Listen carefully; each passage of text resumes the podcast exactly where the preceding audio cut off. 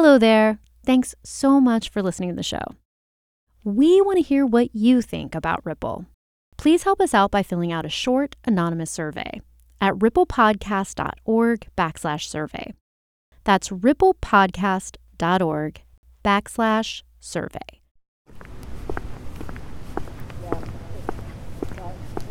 I had been on the Gulf for weeks, listening to coastal residents, listening to their version of the Deepwater Horizon story. And if their version was a song, these words would be the chorus Out of sight, out of mind. Out of sight, out of mind. Out of sight, out of mind. It was the refrain of my trip. It echoed from interview to interview. I heard it in Barataria Bay. It's out of sight, out of mind. I heard it from Mike on Company Canal. Out of sight, out of mind. And Norman. I mean, yeah, it's out of sight and out of mind. Out of sight, out of mind is a shorthand. It seems to sum up what these folks now, in the present day, believe about BP and the federal government's approach to cleaning up the spill. It's their answer to the question why was Corexit used? From Western Sound and APM Studios, I'm Dan Leone. This is Ripple.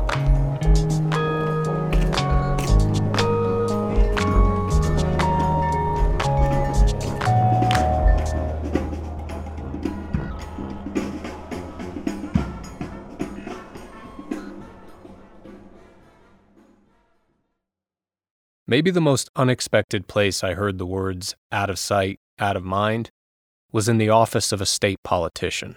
I'm uh, Billy Nungesser, and I'm Lieutenant Governor of the great state of Louisiana. If the BP oil spill hadn't happened, Billy Nungesser might not be Louisiana's lieutenant governor. His political career took off due in part to his efforts in the aftermath of the spill. Louisiana doesn't have counties, it has parishes. Back in 2010, Nungesser was parish president of Plaquemines Parish. And he remembers the exact moment he learned about the blowout. His mind went to Venice, an unincorporated town not far from the southernmost tip of Louisiana. I was at home when I got the call, and uh, so I called Venice to uh, see what we could do to assist, and uh, couldn't uh, get an answer. So I drove down to Venice that night and could see the glow in the sky. So you saw the fire? Yeah. Nungesser had some experience in cleaning oil from marshes because crude would sometimes wash up after thunderstorms. There's a lot of oil drilling in the Gulf, so small amounts of oil in the water isn't uncommon. After every thunderstorm, the oil would appear along the shore, and the fingerling fish would be stuck in that oil. So, first light, those pelicans and those birds would start dying for those fish. It was a magnet, and they'd get covered in oil and die. Nungesser and other locals would use shop vacs to suck up the oil so pelicans wouldn't get stuck. And they tried to do the same thing during the BP spill. And went out and vacuumed up that oil along the shore. Volunteers. We were shut down. Pulled all the boats in to inspect for life jackets, registration, shut us down for three days, and watched hundreds of birds die because they wanted to stop us from picking up that oil. Couldn't understand that. Nungesser says the Coast Guard put a stop to the volunteer efforts over concerns about them needing life jackets and fire extinguishers. But he didn't want to stop using the shop vacs. He wanted to scale up this method. And then we asked for these jack-up boats. Jack-up boats have these long legs which stabilize the vessel and then lift it above sea level. Just imagine a square platform on stilts hovering above the water. Nungesser wanted to put crews on these boats with boom to trap the oil and vacuum equipment to suction it up. Uh, we told no many times. Nungesser says the Coast Guard and BP opposed his plan. So he decided to play the media a bit. He got himself on CNN, and night after night stood beside Anderson Cooper and threw shade at the authorities. He publicly called for one of Unified Command's leaders, Coast Guard Admiral Thad Allen, to resign. Nungesser wanted to get the attention of President Obama. Eventually, he did. Nungesser was allowed into a meeting at a unified command station. The president walked in and said, Billy, you've been pretty upset on TV. He said, I thought we were on the same team. I said, we are, Mr. President. He said, well, what, what do you what do you want to do? I said, we want to put these jack-up boats out there. According to Nungesser, it's President Obama who instructed Thad Allen to move ahead with his jack-up boats. When he left, he looked back. He said, now we're okay, Billy? I said, yeah, Mr. President, we're okay. He said, well, call me before you call Anderson Cooper. Nungesser says his jack-up boat plan didn't move forward like he'd hoped. Now, we got three of them set up, and as we tried to find the other jack-up boats, we heard the Coast Guard had leased them all, but they wasn't putting them to work. Why? Nungesser doesn't know why, but there's some important context to know for what was going on here. He wasn't the only person with proposals for cleaning up the spill. In 2010, BP actually launched a crowdsourcing effort seeking ideas from the public and pitches started pouring in. Even the actor Kevin Costner got in on the action. I believe this machine made over 12 years ago with all the care and science and money that I could throw at it is one major solve in this giant puzzle that will get people back to work. This is Costner giving testimony before a congressional hearing. The machine he's pitching was built by a company he owned. It was designed to separate oil from water. But critically, the oil could still be sold afterwards. It may seem an unlikely scenario that I am the one delivering this technology at this moment in time, but, where fr- but from where I am sitting, it is equally inconceivable that these machines are not already in place. BP saw fit to purchase 32 of Costner's company's machines for $52 million. But there are conflicting reports about whether or not they were ever used. Some reports from the time say they weren't used because they didn't work. Some say they weren't used because by the time the machines got to the Gulf, the oil was already dispersed. In all, Unified Command received around 123,000 proposals in just a few weeks. This guy said, Oh, well, you've got uh, oil on the water. Retired search and rescue Coast Guardsman Brent Massey, the man who helped coordinate the search for the missing crewmen after the blowout, recalled getting some ideas from the public. Well, here's what you do. I just did this in my kitchen. I had a bucket and I had water in it and I dropped a sponge in it and the sponge absorbed all the oil. So all you have to do is just go out there and, you know, drop a bunch of sponges and it'll absorb all the oil. It's like, oh my gosh, you, like you, you don't understand the scope of this. so maybe Nungesser's jack-up boat plan wasn't a good idea. Or maybe it was, and it was just lost in a sea of other proposals that weren't worth considering. It's hard to know. But to Nungesser, BP and the authorities' response to the spill fell short. A lot of promises were made in public, and when we got out there, nothing we talked about ever happened. It was obvious they did not want to use anything outside of their plan. And their plan largely involved Corexit, dispersants, nearly 2 million gallons of dispersants. I, I truly believe that was done because out of sight, out of mind. They didn't want you to see that oil. How do you sink it and then clean it up? In 2010, Unified Command was in this serious predicament. Incredible amounts of oil were surging towards coastlines and oil reaching coastlines could have severe and long lasting consequences. So it was a legitimate priority to prevent as much oil as possible from washing up on shore. And this is one reason why Unified Command said they were deploying dispersants to save coastlines. But the way dispersants accomplished this was another point of contention between Unified Command and many coastal residents. Corexit was advertised to the public as a chemical that would break up oil into smaller droplets, which would then be diluted or biodegraded or consumed by microbes. As part of that process, droplets of oil would disappear from the surface of the ocean and fall into the water column below. Nungesser and many of the coastal residents I spoke to believe this function was a primary draw of using Corexit. Here's Mike Arsenault from Company Canal. You know, because when BP came in, they dispersed the oil. Dispersing it, they sunk it. And former cleanup worker Caleb Bro. I think with dispersant, what it was doing, it would sink it. So to me, out of sight, out of mind. Many coastal residents I spoke to believe BP used dispersants in such large amounts not only to protect shorelines, but also to protect their public image, to make the spill appear less severe than it was. And remember, Corexit wasn't only sprayed on the surface of the ocean.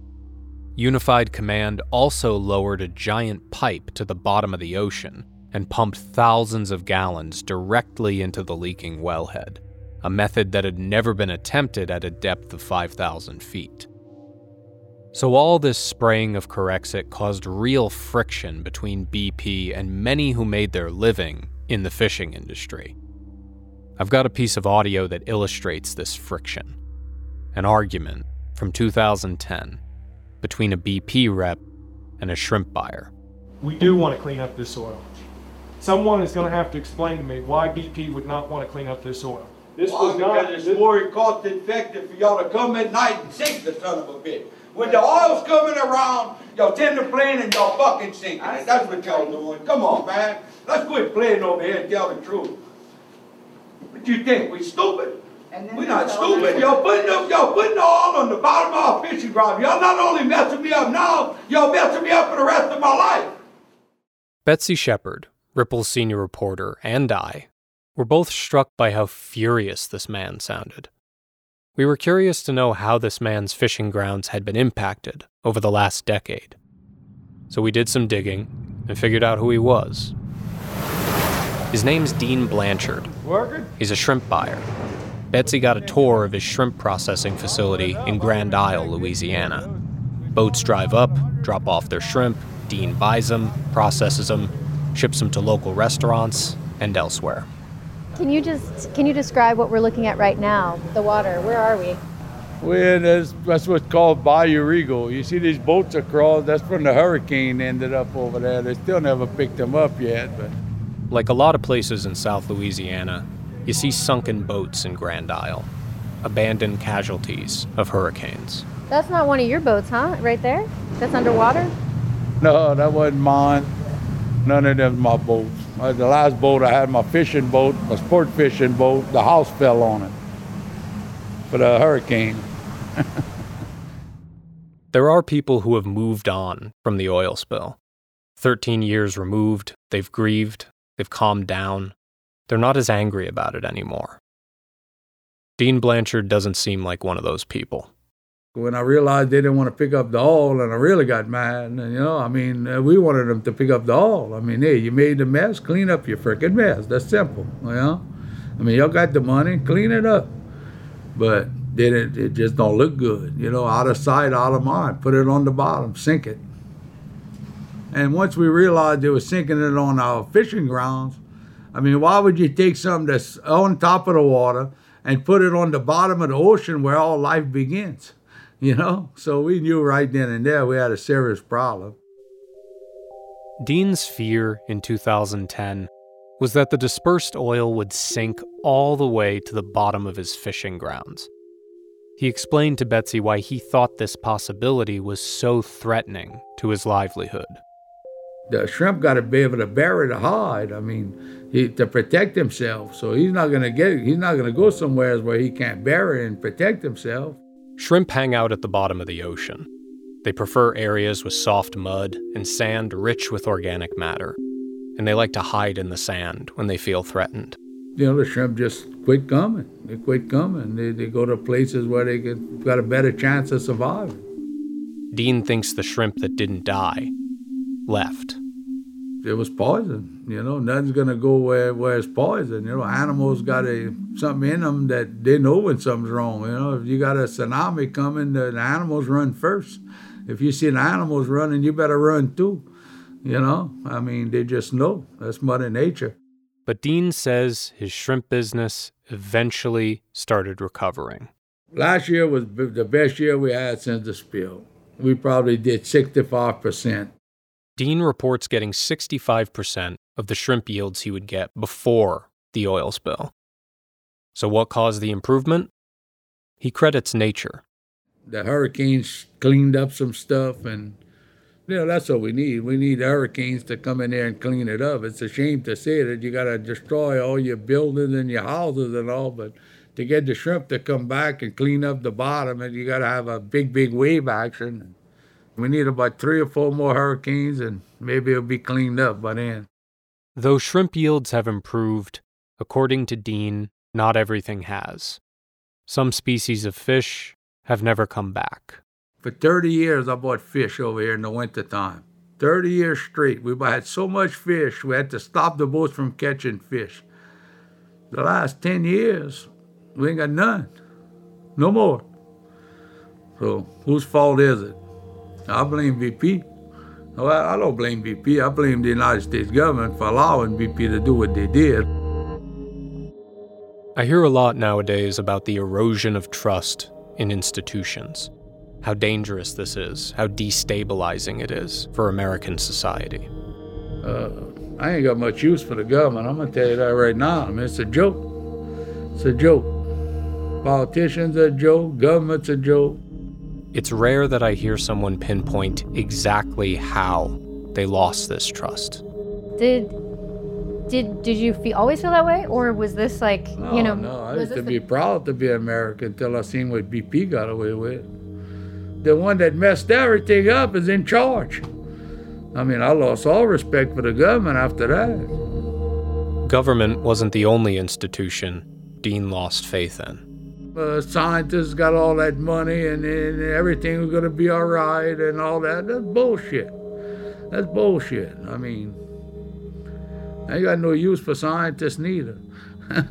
I mean, they, they, uh, they just lie straight to your face. I mean, it's money. It's all money. Everybody's worried about money. Nobody can tell the truth. One truth, from Dean's perspective, is what he sees happening to his community. I'm telling you, people are dying over here. I'm, I'm not no doctor. I can't prove it, but I mean, I'm watching people that too many people's dying. It's not right. It's not right. I can tell you that. It's not right. When I listen to Dean talk about his crisis of trust in institutions, then I listen to figures within those same institutions lamenting the crises. I'm reminded of this lesson my father tried to instill in me as a kid. This phrase he would often repeat Trust is earned. It's estimated that 200 million gallons of crude oil spilled into the Gulf in 2010, and that only between 17 and 25 percent of that was recovered. As for the rest, some of that still remains on the seafloor today. There isn't a consensus on the exact amount. We'll be right back.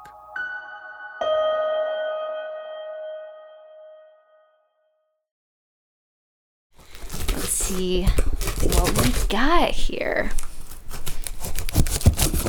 I love to cook. It's one of my great joys. But when I'm working on stories under deadline, I don't have time to cook meals. And Factor is the perfect solution because the food is delicious, it's healthy, and ready to go in just two minutes. It's also a fraction of the cost of takeout. You'll have over 35 options to choose from every week, including Calorie Smart, Protein Plus, and Keto. Also, there are more than 60 add ons to help you stay fueled up and feeling good all day long. What are you waiting for? Get started today and get after your goals. Head to factormeals.com slash ripple50 and use code ripple50 to get 50% off. That's code ripple50 at factormeals.com slash ripple50. All right. I am set for the week. Ripple comes to you from APM Studios. APM stands for American Public Media. We're a public media show. What that means is we're driven only by the mission to find the truth and bring it to you. And you can donate to support us in that mission. In fact, donations are one of the ways that we're evaluating the success of this first season of Ripple. So if you like what you're hearing, chip in any amount that feels right for you. Just go to ripplepodcast.org slash donate. Each of us all across this great land has a stake in maintaining and improving environmental quality. We're all governed by thousands of these obscure policies, regulations, rules, and laws. Clean air and clean water, the wise use of our land, the protection of wildlife and natural beauty, parks for all to enjoy. These are part of the birthright of every American. A lot of environmental laws that promote these ideas are written, put on the books, and then they languish for years without being updated. Sometimes we don't become aware of these obscure, antiquated laws until we're in trouble. 18 of the major environmental proposals which I put forward a year ago has still not received final action by the Congress. President Richard Nixon established the Environmental Protection Agency through executive order in 1970. He did this partly out of frustration. Critical laws regulating water pollution hadn't been updated since 1948. He chastised Congress for not taking action. The environmental agenda now before the Congress includes laws to deal with water pollution, pesticide hazards, ocean dumping, excessive noise, and many other environmental problems. These problems will not stand still for politics or for partisanship. And Nixon got results. In 1972, Congress passed an important law called the Clean Water Act.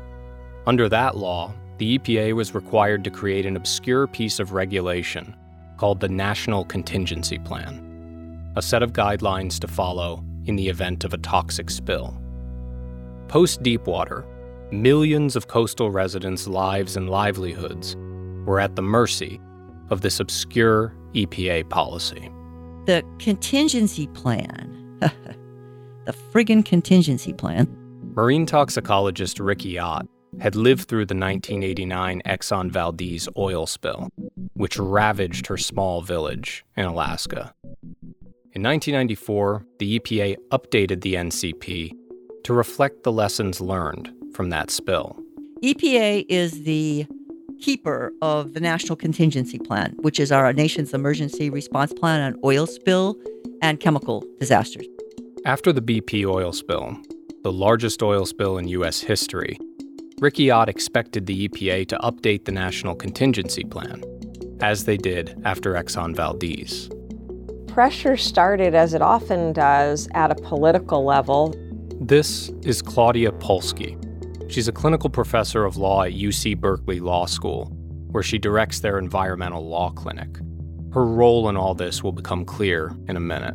Dr. Riki Ott petitioned the US EPA and presented all this evidence for why the 1994 plan was out of date. She wrote this in 2012. And then EPA proceeded to do nothing. Riki Ott waited for action on the petition for two full years, and still no update to the NCP. So, in 2014, she went back to EPA with an even broader petition, and then EPA proceeded to do nothing. EPA still failed to update the NCP, but there was some movement. In 2015, under the Obama administration, the EPA issued some proposed changes to the plan, but they never finalized them. The clearest explanation is that the administration changed to the Trump administration, and with that, everything went in a completely deregulatory, pro oil exploration direction. And then Riki Ott was fed up the EPA has not updated the rules governing dispersant use since, uh, well, we're going on 28 years right now. Now, think about it. How would you like to be assured and rest, sleep at night in your home, knowing that your fire, local fire department emergency plan and all their technology is 28 years old? Right? It's just not a good idea. So, Riki got herself a lawyer, and that lawyer was Claudia Polsky.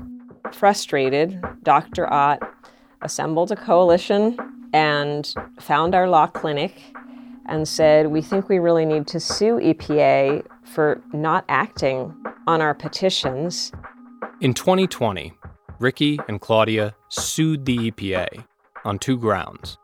Number one, They said the EPA was in violation of that Clean Water Act that Nixon got passed. Under the Clean Water Act, regulations need to stay current to protect the public from harm. There, there's a facetious but pretty accurate thing that we say in the law sometimes, which is if you don't have the facts, pound the law. If you don't have the law, pound the facts. And if you don't have either, pound the table. And in this case, EPA really does not have the facts on its side. EPA itself had acknowledged how much harm there was. We have Inspector General reports talking about how important it is to update the National Contingency Plan because it proved a failure in Deepwater Horizon. So they really didn't have the facts. It's very clear that the 1970s Congress that drafted the Clean Water Act would never have imagined that it was authorizing EPA to just sit on a decades old plan after the biggest oil spill in US history and its catastrophic response. And the judge said, under those circumstances, EPA has effectively decided it is appropriate to update the plan, it just hasn't done it. According to the judge, the EPA was illegally violating the Clean Water Act. The judge also said that legally, EPA couldn't just ignore concerned citizens. It didn't sufficiently respond to Riki's petitions. So the judge said, EPA, what you did was illegal on two grounds. You didn't update this plan that you admitted needed to be updated, and the Clean Water Act says you must. And you essentially let get moldy these two citizen petitions rather than showing them the dignity of issuing them an answer within a reasonable amount of time. Moving legislation in America is a marathon, not a sprint. After a decade of effort, Riki Ott's pressure campaign on the EPA was successful. So EPA was put on a court ordered time frame. The judge said that by May 2023, EPA would be required to update the National Contingency Plan. At the time I interviewed Claudia, in early 2023, the EPA hadn't issued their update yet. Neither she nor I knew for sure what they would ultimately decide, and the range of outcomes was vast. Let's imagine we live in a, a perfect world, which we clearly don't, but um, what, what would be your best case daydream scenario here? Well, here I'm channeling my clients because I, I really am trying to give voice to their desires, but they have made very plain that they would like an end to the use of chemical dispersants their best case scenario would be for the EPA to ban or seriously limit the use of Corexit and all dispersants. But there's one problem with banning dispersants. There are no surefire mechanical methods to clean a spill the size of Deepwater. There wasn't in 2010, and there still isn't today. So, short of a ban, They'd like to see significant geographic restrictions on the use of dispersants and dispersants subjected to much more rigorous testing. A big theme is that the NCP requires very little in the way of toxicity testing of products before they come to market. There's very little pre market testing required to determine will these things kill people? I mean, in Deepwater Horizon, which was the biggest domestic use of dispersant chemicals ever, you're talking about somewhere between one and two million gallons of dispersant chemicals alone that were used. And that is equivalent to the sixth largest oil spill in US history by volume. So you're talking about just a massive amount of chemical use, you know, something that almost feels like chemical warfare on the ocean and coastal inhabitants. And so that's something that was legal under the NCP. And that's what our clients want to change. So we're waiting to see what EPA does. Claudia's worst case scenario would be essentially ornamental changes to the NCP leaving intact the same guidelines that led to confusion and calamity in 2010. Interestingly, Claudia believes that although they've scored a key legal victory against the EPA, the legal battle is only part of the fight. The legal system can only get you so far. And what litigation really does, this ultimately probably more valuable is provide a way of telling a story and creating issue awareness and a discrete set of events. You know, you file a case and that's a news event, and you get a ruling and that's an event, and then an agency has to do something and it does it, and that's a news event. And every one of these opportunities to educate the public and to educate elected officials is really what ultimately makes system change. It's not usually just what happens in the courtroom.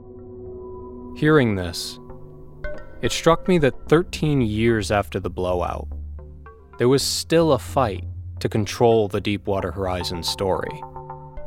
Claudia was giving interviews to people like me in hopes of pushing that story and all its victims back into the public consciousness. She wanted as much scrutiny and pressure as possible on the EPA as it weighed its decision. The EPA through its decade of inaction, demonstrated that perhaps they would have preferred this story, and all those who lived it, be forgotten. We'll be right back.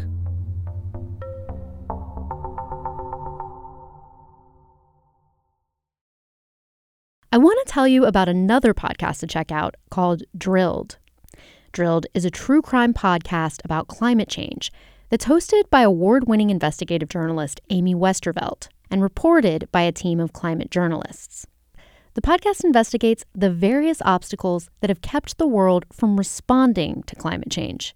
You can listen now to the latest episodes of Drilled wherever you get your podcasts. Let's see what we got here. I love to cook. It's one of my great joys. But when I'm working on stories under deadline, I don't have time to cook meals. And Factor is the perfect solution because the food is delicious, it's healthy, and ready to go in just two minutes. It's also a fraction of the cost of takeout. You'll have over 35 options to choose from every week, including Calorie Smart, Protein Plus, and Keto. Also, there are more than 60 add ons to help you stay fueled up and feeling good all day long. What are you waiting for? Get started today and get after your goals.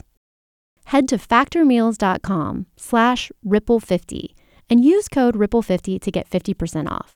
That's code ripple50 at factormeals.com slash ripple50. All right. I am set for the week.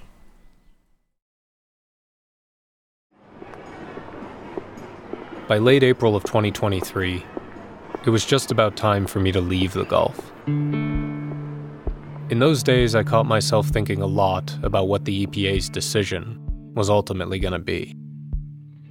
I wondered if Riki Ott was going to get what she wanted out of him. It occurred to me that if she did, it would be one of the few victories I'd heard about on the Gulf. Damn near every story I heard was about loss in one way or another and each person I talked to had their own way of handling that loss. You've had a lot of tragedy in, in your life, and I'm wondering, you know, if you can maybe take me through how you have survived these these many things that you've gone through without losing your damn mind. Well, first of all, trivial can't can't be brought to my attention, you know. This is Cherie Kerner, you heard from her in an earlier episode. Her husband, Frank Stewart, worked on the cleanup and died in 2018 of acute myeloid leukemia. Anna is probably kind of like a um, doctor, you know, ends up getting a little callous, a little tougher. It just makes you resilient because there isn't really any other choice. Did you and Frank ever have a conversation near the end uh, about how he was feeling. Was he preparing himself? Was he uh, was he loving? Was you know what, was he thinking towards the end?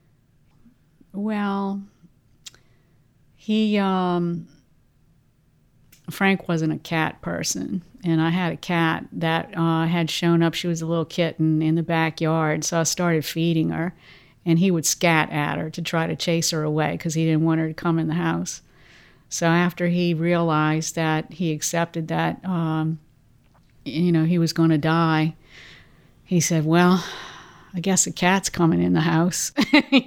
so you betcha.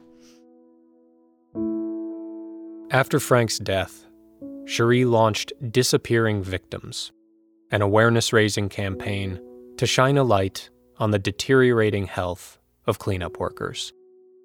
That mission continues. Joey Yerkes, a cleanup worker from Destin, Florida, who you've heard from several times, had fallen seriously ill in late 2010. And he was faced with a very American predicament. I had to make a decision as a father. Medical bills were rapidly piling up. So, on one hand, he could continue with expensive treatments and hopefully save his own life. So that I can have a chance to spend time with my daughter and see my daughter. Or do I want to just leave all of this money that I made in investments for her in the bank, whatever it may be, and just let this stuff kill me and then they can have all the money? Joey believes, in some sense, the decision was made for him. You know, I haven't really, there's only one other person in the world that I've talked about this with, and that's my daughter. Um, it's really hard for me to talk about too. But when I was really sick, I was in the hospital. I had a moment where I was in the hospital. And that was at my lowest point. Like I was chemical pneumonia. My cup had runneth over. I was sick. And I went to the emergency room and I was in the hospital. They didn't really know what to do with me. Um, but I was having some heart issues or something. I remember that. And I was kind of in and out of consciousness, right? And I had an experience while I was in the hospital.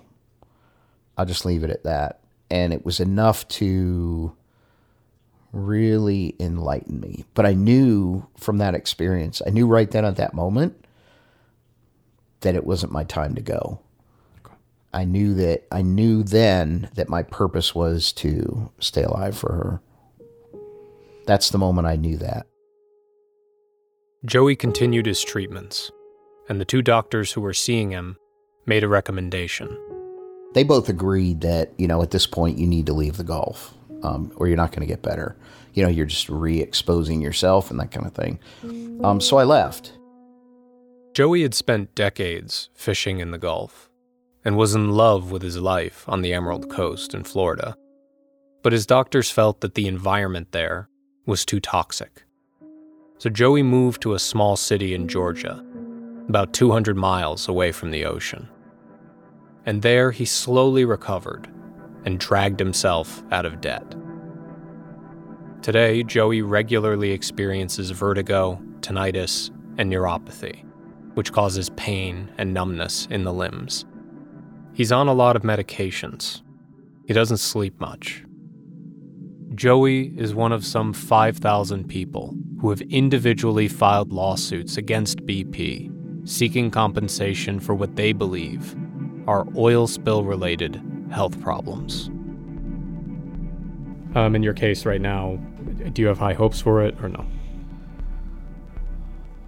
So, I long for the day that I can sit in front of a jury of my peers. That's been my goal. I want to get up on that stand and I want to sit in front of a jury of my peers and I want to try my case in a court of law. I know I can win, but I don't think it's ever going to get to that. I really don't. Joey's case is now pending.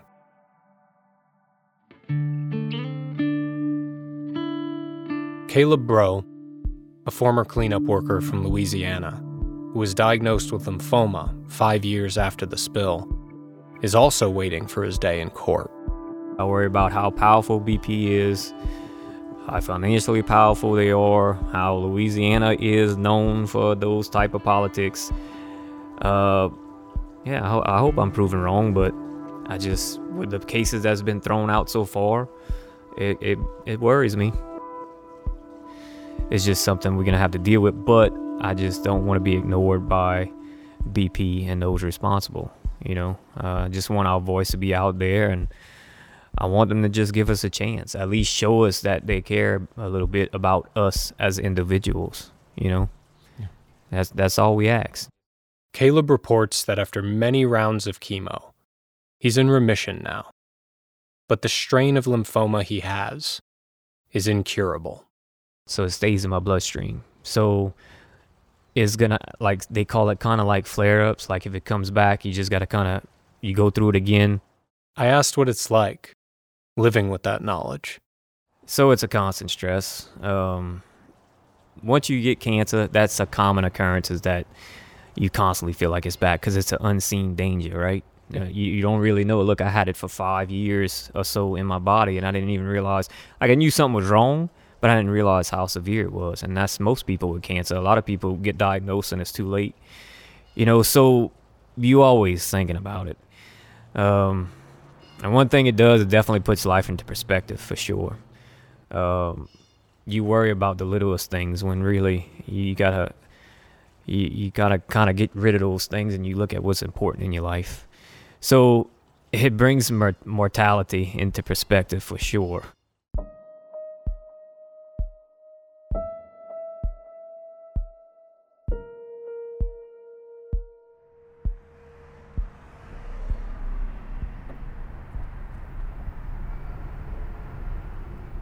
So I've left Louisiana, and like Norman on Company Canal predicted, I didn't really want to leave. Uh, Betsy took off as well. She's back in California. Um, but I've got one more stop that I want to make before we kind of wrap this trip up because. So, a bunch of people sued BP under that back end litigation process, meaning they sued them on their own, um, separate of the big class action lawsuit. And for a while, I was under the impression that no one had won any of those lawsuits, that no one had gotten any money out of BP. But I've come to learn that that's that's not that's not correct. Um, one of our sources, um, he he got a settlement out of them. So that was a surprise, right? But what's really impressive to me is that he apparently managed to do this with a ninth grade education and by representing himself. So I would very much like to know how he managed to get a settlement out of BP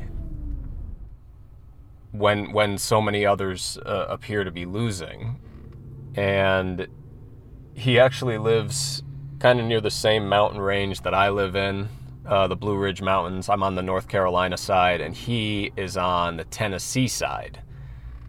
So, um, yeah, we're Tennessee bound. We got one more stop to make before we wrap this up.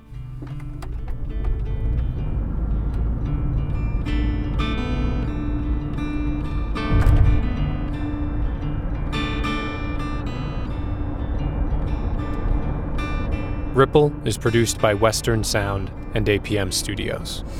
It's created by me, Dan Leone, for Western Sound. Ben Adair is the executive producer. Erica Kraus is the executive producer for APM Studios. Ripple is written and hosted by me, Dan Leone. Betsy Shepard is the senior reporter and producer. Colin McNulty is the editor. Original music is composed by me, Sound design by me and Alex McGinnis. Alex mixed and mastered the show. Sarah Deely and Stella Hartman are the associate producers. Research and fact checking by Savannah Wright, with additional fact checking by Betsy Shepard. Additional reporting by Haley Fox. Nick Ryan is APM Studios' senior production manager. And the executives in charge for APM Studios are Joanne Griffith, Alex Schaffert, and Chandra Kavati. To learn more about what you've heard, visit our website at ripplepodcast.org. At a time when information continues to come at us faster and faster, sometimes you need to hit pause and rewind. NPR's Throughline takes you back in time to the source of the news stories filling your feed Find NPR's Throughline wherever you get your podcasts.